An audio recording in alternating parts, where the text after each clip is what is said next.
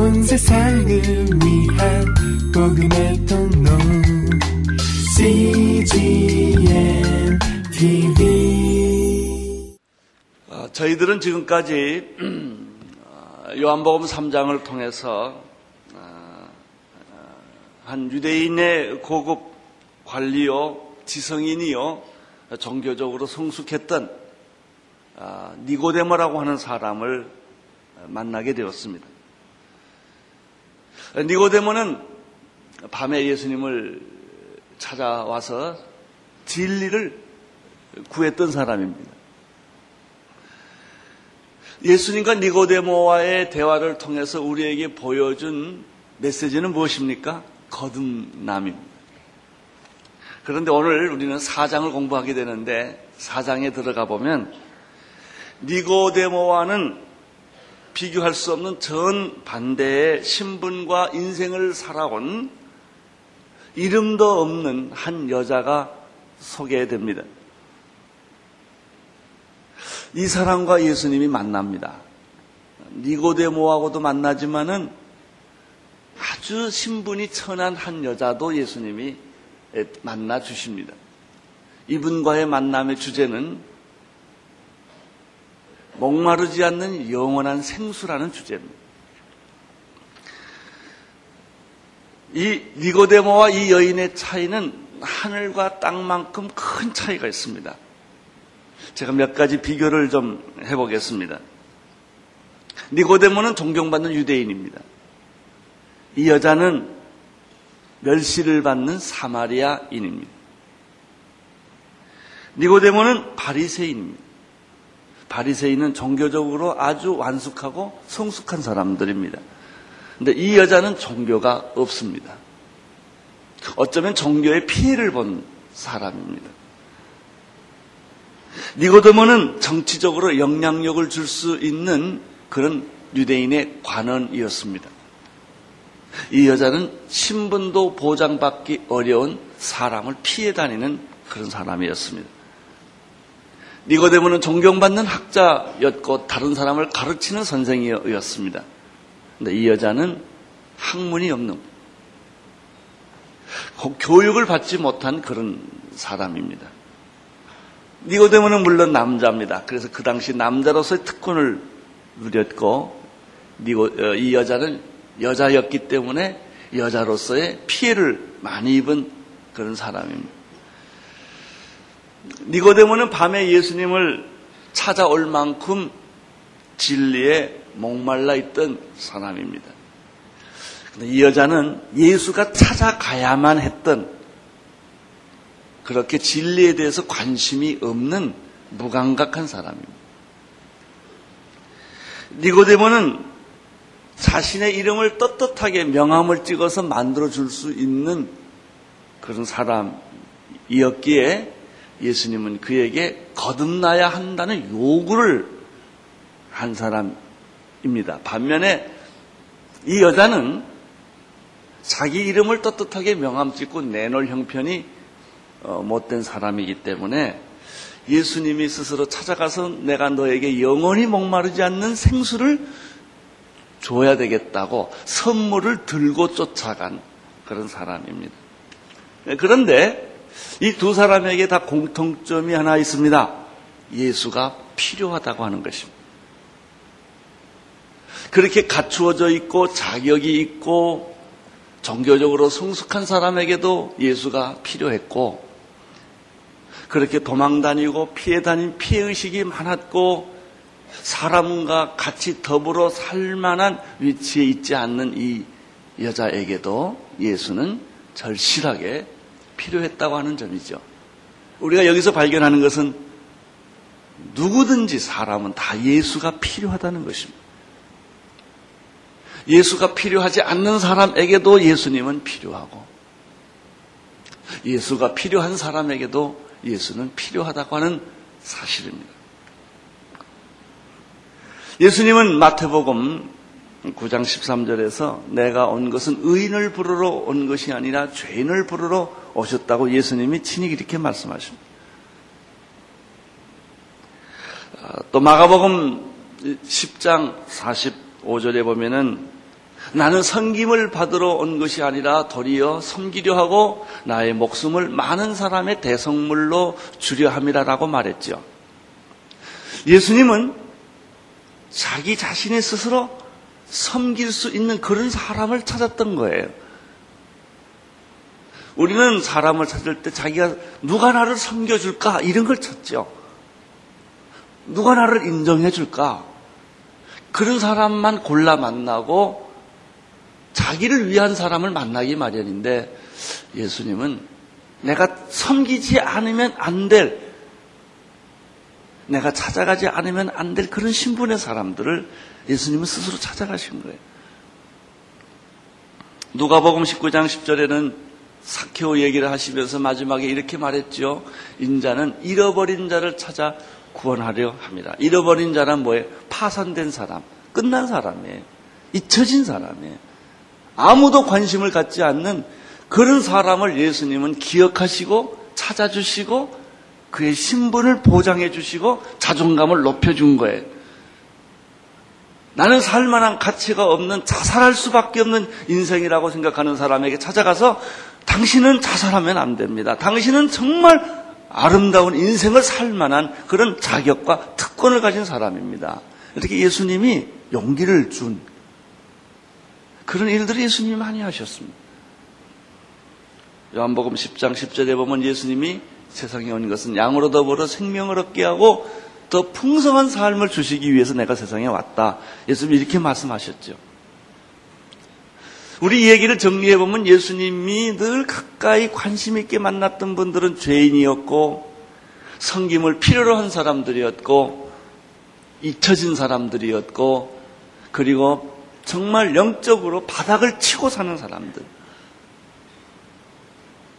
감으로 메마른 땅과 같이 갈기갈기 찢어진 그런 마음으로 살아가는 사람들을 예수님은 찾아가셨다는 것이죠. 또 이 니고데모하고 이 이름 모를 한 여자하고 두 사람에 대해서 그 보면 재미있는 사실을 또 하나 발견하게 됩니다.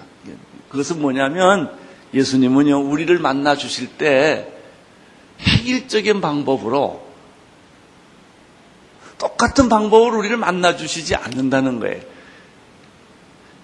그 사람의 형편과 체질에 맞게 만나준다는 거죠. 난 이 부분이 얼마나 내게 위로가 되고 좋은지 몰라요. 공부를 많이 하는 사람에게는 공부 많이 하는 방법으로 만나주시고 교육을 받지 못한 사람에게요 공부 많이 한 사람처럼 만나주면 그것처럼 불편한 게 어디 있습니까? 가난한 사람을 말이죠 부자처럼 만나주면 얼마나 불편해요. 모든 게 안 맞는 거예요 이게.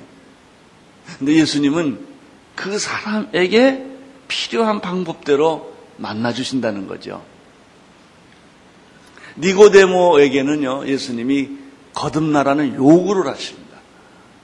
근데 이 여자한테는 아무 요구를 안 합니다. 내가 너에게 영원히 목마르지 않는 생수를 주겠다. 이렇게 말합니다. 바리새인들과 서기관들에게는 예수님이 어떻게 하십니까? 화 있을진저 이렇게 말합니다. 저주받은 사람들아 너희들이 그렇게 계속 살다가는 화가 임한다. 아주 무섭게 예수님이 얘기를 하십니다. 부자 청년에게는 뭐라고 말합니까? 내 재물을 다 팔아 가난한 자에게 주라 이렇게 얘기를 하십니다. 그런데 사케오한테는 어떻게 얘기합니까? 같은 부자라도 질이 달라요. 야단치지 않고요. 오늘 내가 내 집에 가겠다 이렇게 말합니다. 다 사람마다 다릅니다. 여러분 소경 거지 바디메오에게는 어떻게 말합니까? 내 믿음대로 눈을 뜨라 이렇게 말합니다. 가늠하다 현장에 붙잡힌 여인에게는 어떻게 말합니까? 왜 가늠했냐고 얘기 안 합니다. 그런 도덕성을 요구하거나 그런 윤리를 요구하지 않습니다. 네가 얼마나 시달림을 받았니? 가라. 가서 다시는 죄를 범치 말라. 이분이 예수 그리스도이십니다. 나는 이 예수님이 얼마나 좋은지 몰라요. 만약에 예수님이 우리를 획일적으로 똑같은 방법으로 우리를 만나 주셨다면 또 그곳에서 상처받고 예수님의 수준에 안 맞아서 또 돌아가야 될 사람이 있을 거란 말이죠.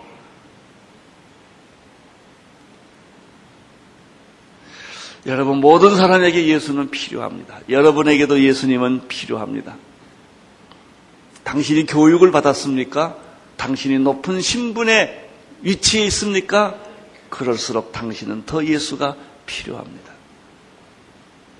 반대로 당신은 남에게 얼굴을 내놓고 명함을 찍고 다닐 수 없는 그래서 다른 사람이 없는 데서 살아야 되는 그런 신분의 사람입니까?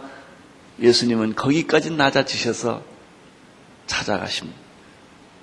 그리고 여러분을 위로해 주시고 격려해 주시고 용기를 주시고 삶의 의미를 주시고 목적을 주시고 방향을 주시는 분이 예수 그리스도이십니다. 그러면 니고데모는 밤에 예수를 찾아왔지만 이 여자에게는 예수님이 대낮에 찾아갑니다. 밤에 만난 사람과 대낮에 맞은 사람의 차이가 있어요. 어떻게 예수와 이 여자가 만나게 되었을까요? 그 배경이 1절부터 3절에 있습니다. 자, 1절, 2절, 3절을 한 목소리로 같이 읽도록 하겠습니다. 시작. 예수의 제자를 삼고 세례 주는 것이 요한보다 많다 하는 말을 바리새인들이 들은 줄을 주께서 하신지라. 가로치고 예수께서 친히 세례를 주신 것이 아니요 제자들이 준 것이라 가로닫고 유대를 떠나서 다시 갈릴리로 가실새 3절에 보면 예수님께서 유대 지방을 떠나서 다시 갈릴리로 돌아가셨다는 말씀이 있습니다.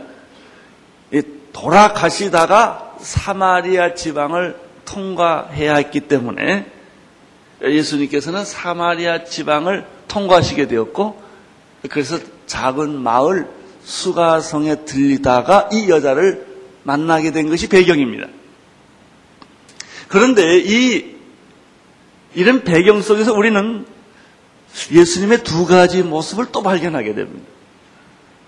첫째는 왜 그렇게 예수님이 유대에서 급히 갈릴리로 돌아가셔야 했을까 하는 질문 하나예요. 두 번째 질문은 그렇게 기피하고 싫어하는 사마리아 땅을 예수님이 왜 하필이면 그것을 통과해야 하느냐 하는 질문을 하게 됩니다. 이 질문에 대한 예수님의 태도가 또 아주 중요하고 예수님에 대해서 우리가 굉장히 놀라운 사실 두 가지를 또 발견하게 되는 것입니다.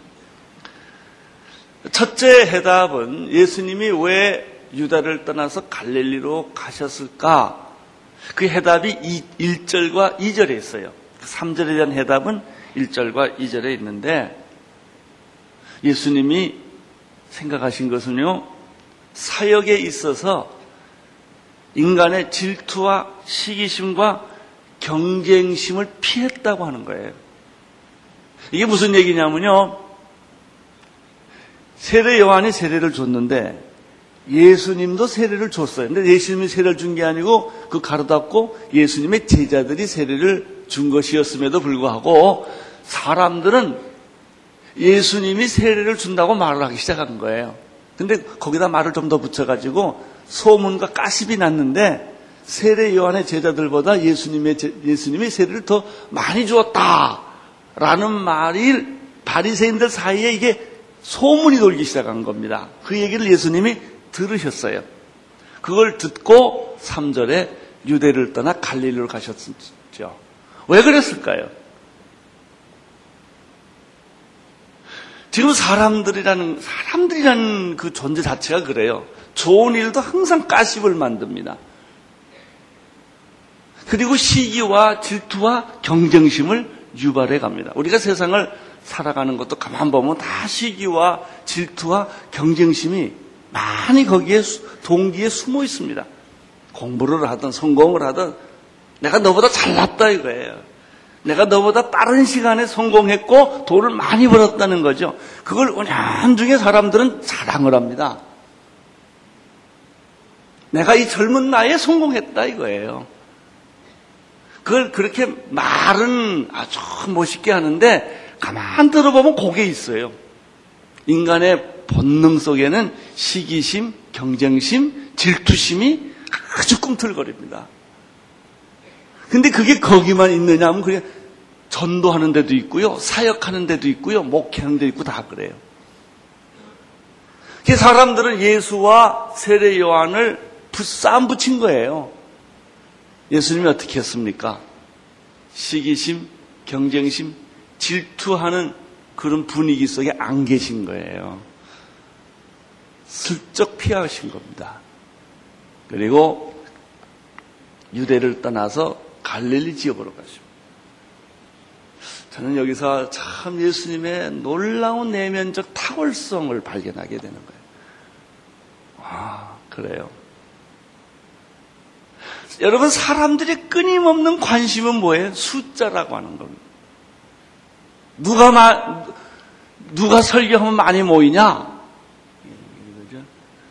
누가 사람을 많이 모이게 했느냐? 누가 인기가 더 있느냐? 뭐 다 이런 것들입니다. 누가 더 세례를 많이 줬느냐? 이건 여긴 거예요. 이 세례 요한보다 세례를 많이 주게 했다는 거예요. 그래서 사람들은 이 문제를 핫 이슈로 만든 거예요. 여러분, 우리도 순, 순간적으로 그런 허영심에 빠질 때가 많습니다. 우리의 직업이나 우리의 사역이나 우리의 신앙도 질투와 시기심으로 할 때가 종종 있다는 것이죠.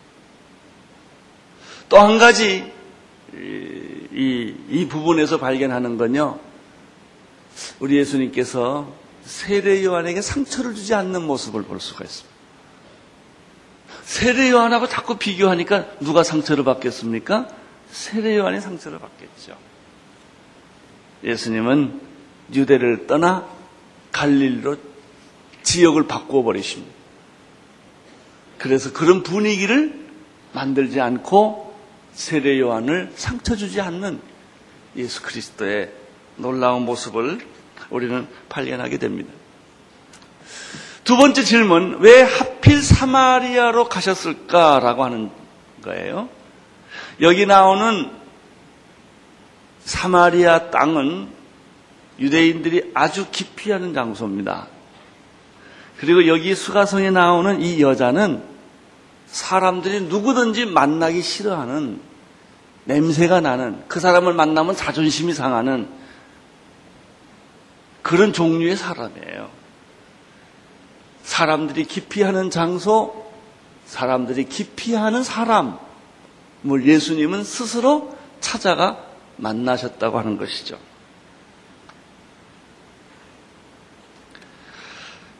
자, 4절에서 6절에 그 해답이 있습니다. 한번 보시겠습니다. 시작.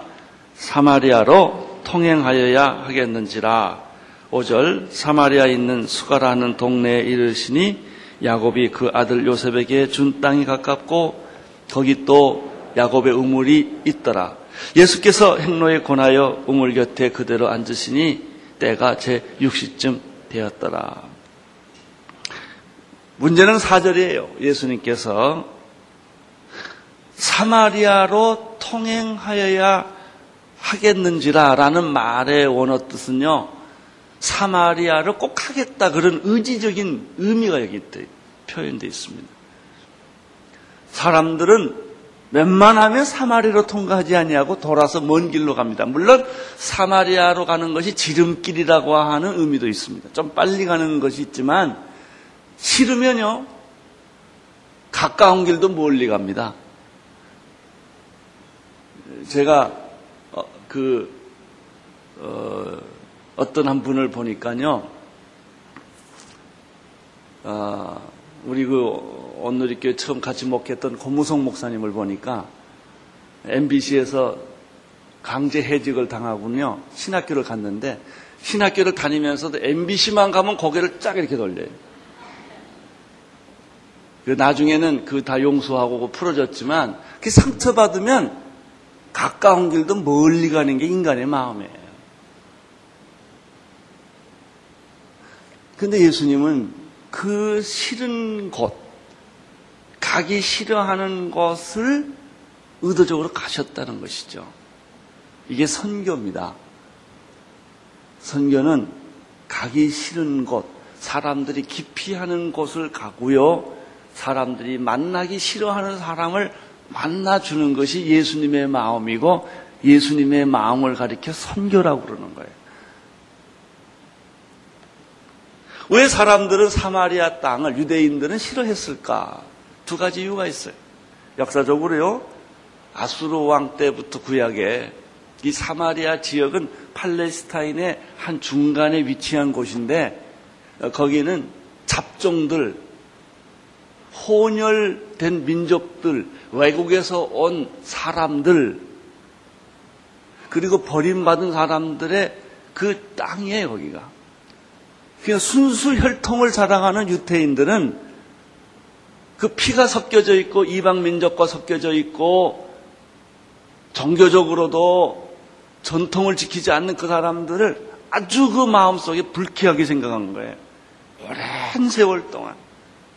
우선 그 사마리아 땅에 사는 사람들은 그런 혼혈, 피가 섞여져 있기 때문에 순수 혈통을 버린 데 대한 분노가 있고요. 피차가 있는 거예요. 사마리아인은 유대인들에게, 유대인은 사마리아인들에게.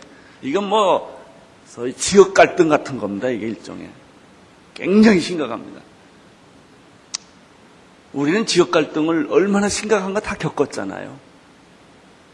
그 다음에 또 하나 있어요. 그렇게 민족끼리 피를 섞었기 때문에 사형적으로 이방 종교가 그 구약의 그 야외 종교에 접촉이 되는 거예요.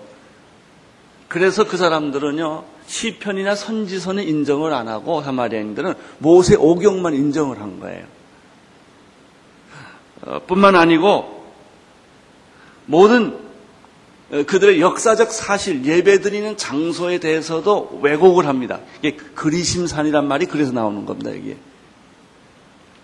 전통 유태인들이 생각하는 그런 역사적 안목을 갖지 아니하고 자기들이 편리한 합리화할 수 있는 그런 역사적인 안목, 그 해석을 한 거예요. 그러니까 유대인들의 입장에서 볼 때는 그렇게 불쾌하고 그렇게 막 미운 거예요, 이게요. 그래서 서로 갈등이 이 지역과 유대인 사이에 굉장히 많이 있었는데 예수님이 거기를 찾아간 거예요. 제가 여기서 배운 게 뭔지 아세요? 진짜 예수님의 마음을 가진 사람들은 지역 갈등을 극복한다는 거예요. 지역 감정을. 지금 예수님이 지역 감정을 극복하는 아주 좋은 모델이거든요. 찾아갑니다. 가다가 예수님이 한 우물가를 발견을 합니다. 수가라는 한 작은 동네에 어, 우물가를 발견합니다. 그 우물가에서 이 우물가는 두 가지 또 의미가 있어요. 하나는 그 요셉과 관계가 되어 있고요. 구약에 또 하나는 야곱의 우물과 관계가 되어 있습니다. 야곱의 우물이에요. 요셉이 준 땅에 가깝고 야곱의 우물이었더라 그랬습니다. 그 우물가에 예수님이 가서 덜썩 주저앉았는데 그 표현이 굉장히 우리가 눈여겨볼 만한 표현이 거기 또 하나 있어요. 예수님께서 곤하여, 그러니까 피곤하여 앉았더라라는 표현이에요. 우리는 여기서 두 가지를 배우게 된다. 하나는 사마리아를 통과하면서 수가성의 우물가에 앉아 있을 때 과정이 얼마나 피곤했었나 하는 걸 느끼게 하는 겁니다. 그 지역이 예수를 피곤하게 한 것이었죠. 또 예수님의 사역이 피곤했다고 볼 수도 있습니다. 어쨌든 아주 피곤에 지쳐서 우물가에 털썩 주저앉으시는 예수님. 예수님의 제자들은 그 다음 구절에 보면은 마을에 음식을 사러 갔다고 그랬어요. 그래서 예수님은 한, 혼자 계셨어요. 한번 조용히 마음속에 그림을 그려보십시오. 예수님이 비록 하나님의 아들이셨지만 인간의 몸을 입고 오셨기 때문에 예수님도 육신적으로 고운하고 피곤하다. 어떤 사람들 같이 가다 보면요. 자동차를 타건 어디 가든 아주 고개를 탁 떨고 그냥 그 피곤에 지쳐서 자는 사람이 있어요. 오직 피곤했으면 그렇게 자겠어요. 예수님이 그런 모습이셨어요. 아주 그 지치신 모습, 저는 피곤하신 그 모습 속에서 정말 신성의 그 하나님의 아들됨의 놀라운 모습이 오히려 거기 있어요. 그 거룩함, 그 경외함, 그 뭐라 그럴까요? 이, 이런 모습이 여기에 예, 나타납니다. 바로 이때 한 여자가 거기에 등장을 합니다. 7절, 8절, 9절을 보십시오. 시작. 사마리아 여자 하나가 물을 길러 왔음에 예수께서 물을 좀 달라 하시니 이는 제자들이 먹을 것을 사러 동네에 들어갔습니다. 사마리아 여자가 이렇게 하루되 당신은 유대인으로서 어찌하여 사마리아 여자 나에게 물을 달라 하나이까 하니 이는 유대인이 사마리아인과 상종치 아니함이로라. 한 여자가 피곤하여 지쳐 있는 그리고 우물가 곁에서 쉬고 있는 예수님에게 찾아온 거예요. 아마 물동이를 들고 왔겠죠. 근데 이미 예수님은 이 여자를 단번에 알아보신 거예요. 여러분, 여러분이 말하기 전에 예수님은 여러분을 단번에 알아보십니다. 당신이 어떻게 울고 있고, 어떻게 괴로워하고 있고, 당신이 아무리 화장을 하고 좋은 옷을 입고 표정을 바꿔도 예수님은 여러분을 다 알고 계십니다. 이 여자를 예수님은 알아봤죠. 그리고 맨 처음 이, 예수, 이 여자에게 예수님이 이렇게 질문합니다. 물 좀 주세요. 당신이 물을 뜨면 나에게 그물 조금만 주세요. 하나님의 아들이 가장 천만한 신분의 이 여자에게 접근하는 방법을 보십시오. 얼마나 기가 막힙니까? 물을 좀 달라고 함으로 말미암아 이 여자가 가지고 있는 모든 상처, 아픔, 경계심을 다 풀게 만들어 주시는 거예요. 여러분 전도할 때 이렇게 하시기를 바랍니다.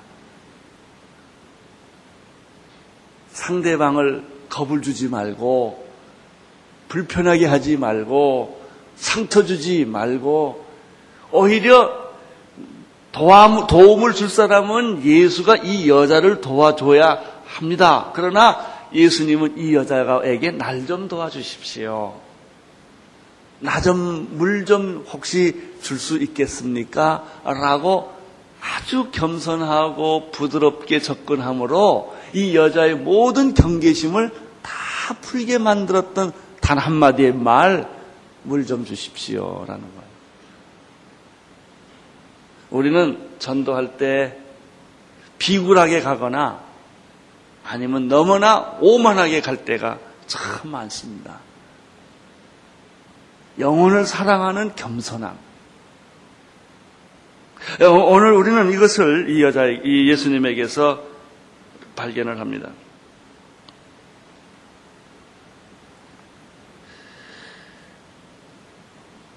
이 여자가 이 예수님의 말을 듣고 첫 번째 반응이 뭐예요? 아니, 당신은 유대인의 남자인데 어떻게 사마리아 여자인 나 같은 여자에게 이런 요구를 하십니까? 이런 반응이에요. 때는 정오 햇빛이 장렬하는 12시입니다. 아무도 없이 단 두 사람, 예수와 이 여자가 만났죠. 사랑하는 형제 자매 여러분, 이렇게 해서 이 두 사람이 만납니다. 여러분, 여러분이 예수를 만날 만큼 도덕성이 높거나 종교성이 깊지 않을지라도 이 여자는 예수가 누군지 알아보지를 못했어요. 우리가 예수를 알아볼 만큼 종교적인 지식이 없을지라도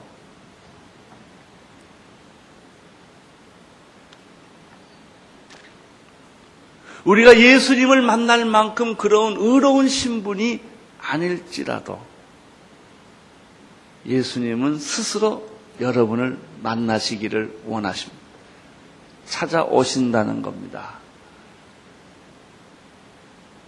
피하지 마십시오. 예수님이 여러분에게 물 한 그릇 달라고 말할 때 피하지 마십시오. 그분을 만나십시오.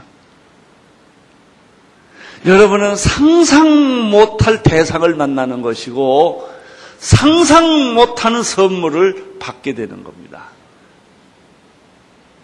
이 여자의 모든 상처를 치유해주고 희망이 없었던 이 여자에게 희망을 주고 꿈이 없었던 이 여자에게 꿈을 주고 삶을 포기했던 이 여자에게 삶의 의미를 주시는 분이 예수 그리스도 그분이십니다.